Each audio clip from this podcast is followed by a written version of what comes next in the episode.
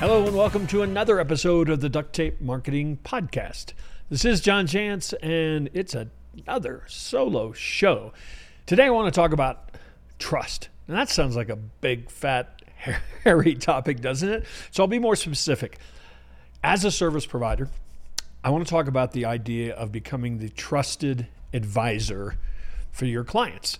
It, I'm going to go into the benefits. I'm going to go into how to do that, but I guess let's start with what I mean by trust in the context of business.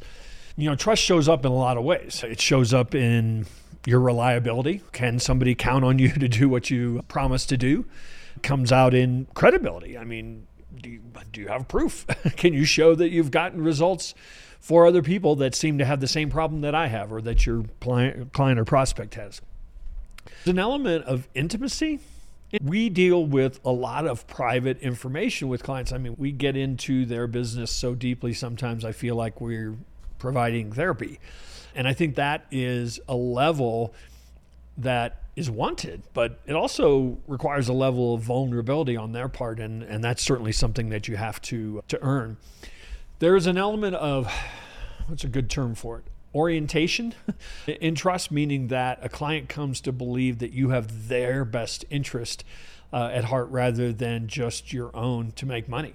And how these elements that I'm defining as trust come about, you know, is varied, I mean, many ways. But let's talk about some of the dimensions of trust. And I made a list, so I'm going to kind of read from it. Competence. you know, you build trust by demonstrating your capability and proficiency in your field. A lot of the way that we do that is by actually uh, showing a proven system, installing a proven system for us. Consistency.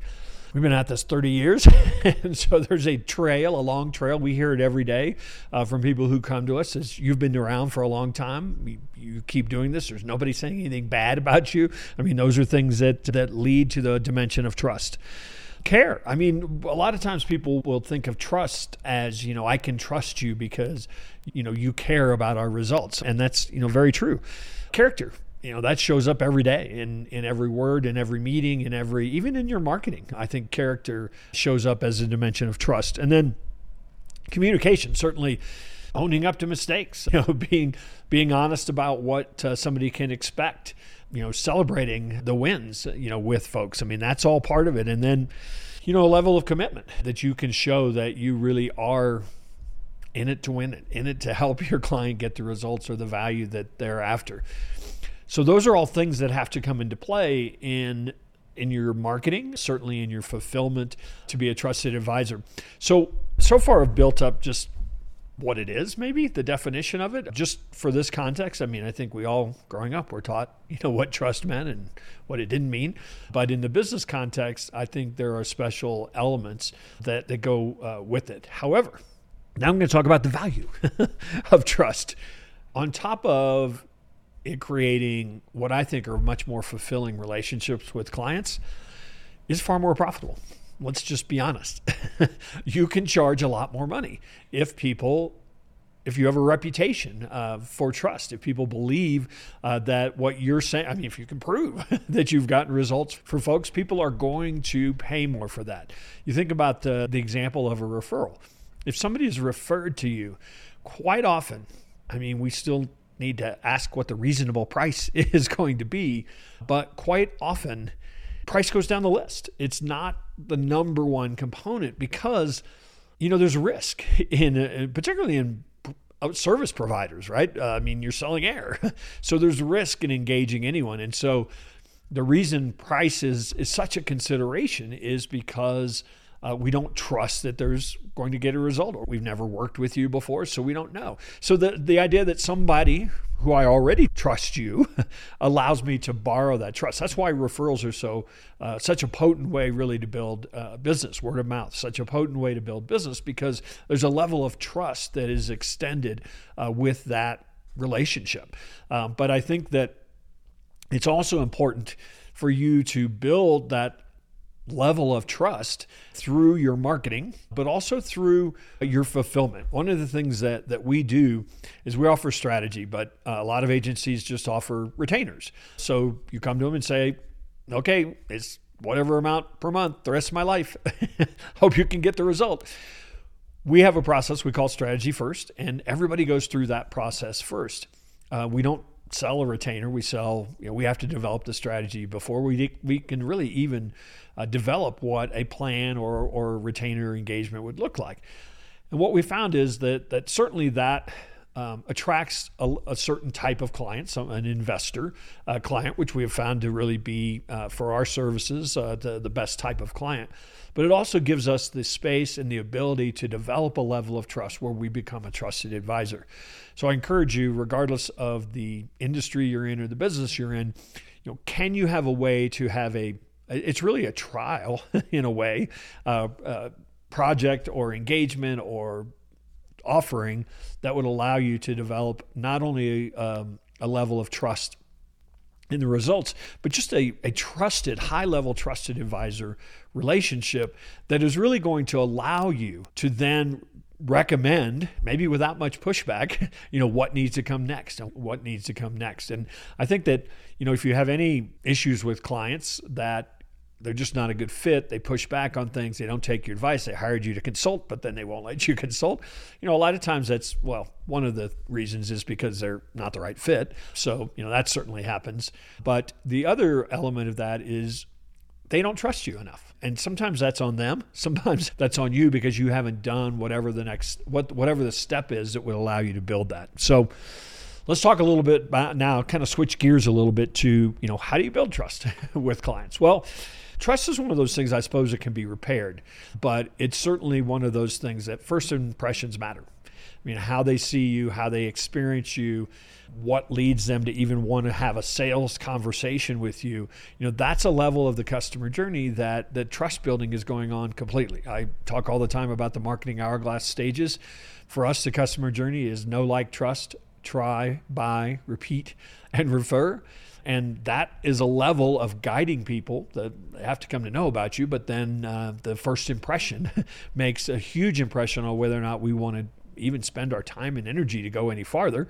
Uh, obviously, we're not going to engage somebody at any level uh, without a level of trust. And then, as I talked about, the try for us is really almost our first uh, engagement. We are being tried there, and, and we are putting everything into building, you know, that relationship and that trust there.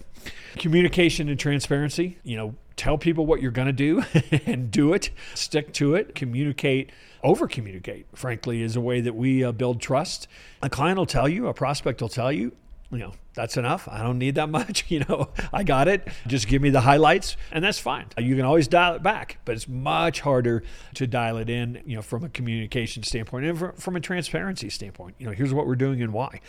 Delivering on promises, obviously. And promises are funny because they're really in a lot of ways, they're just expectations, right? I promise that this will be done by Friday, sets an expectation that'll be done by Friday. And so you either meet that expectation or maybe you exceed it. But if you miss that, you know you've broken a promise. And so that's really be careful what you promise to some degree but breaking those promises is really going to erode or you know withdraw from the trust bank pretty pretty quickly. In terms of establishing yourself as a trusted advisor some of that is demonstrating your expertise being able to communicate what you've done for others. But i think it's also I know one of the things people say to us all the time, I'm just very interested in all the new tech and you know AI and all the things we're talking about. And that to me is a level of people trust us to bring them the next thing when they need it, not because it's the next thing. And I think that continuous learning, that you know adapting what we do, you know, based on what we learn is certainly a marker, a great marker of trust and something that people come to rely on what you do in the community, how you network. Those are all, you know, who you know, your network, members of your network. I mean, those are all elements of, of the trust puzzle. In terms of maintaining and growing trust, takes work. you know, you think of any relationship, right? I mean, you you ignore a close relationship and it will start to, to erode. You you put in work. You continue to build that relationship, you know, over time. In fact, you know, some people are so focused on new client acquisition, we kind of forget about retention and the long term, you know, benefits of really having those clients that have worked with you for years, that love you, that that trust you explicitly. Mistakes happen, challenges happen. Those are all part of doing business, trying to scale a business. We're all human. we all make mistakes. Obviously, how you respond to how you respond to challenges says a lot uh, about you know whether or not somebody can trust you. I've you know seen that many times over the years that people will forgive you for making a mistake, but for lying about it, for not owning up to it, for you know trying to push blame off on somebody, you know that's where you really cut into a, a trusted relationship. So how do you measure trust levels? You know, for us, uh, retention and referrals and even engagement.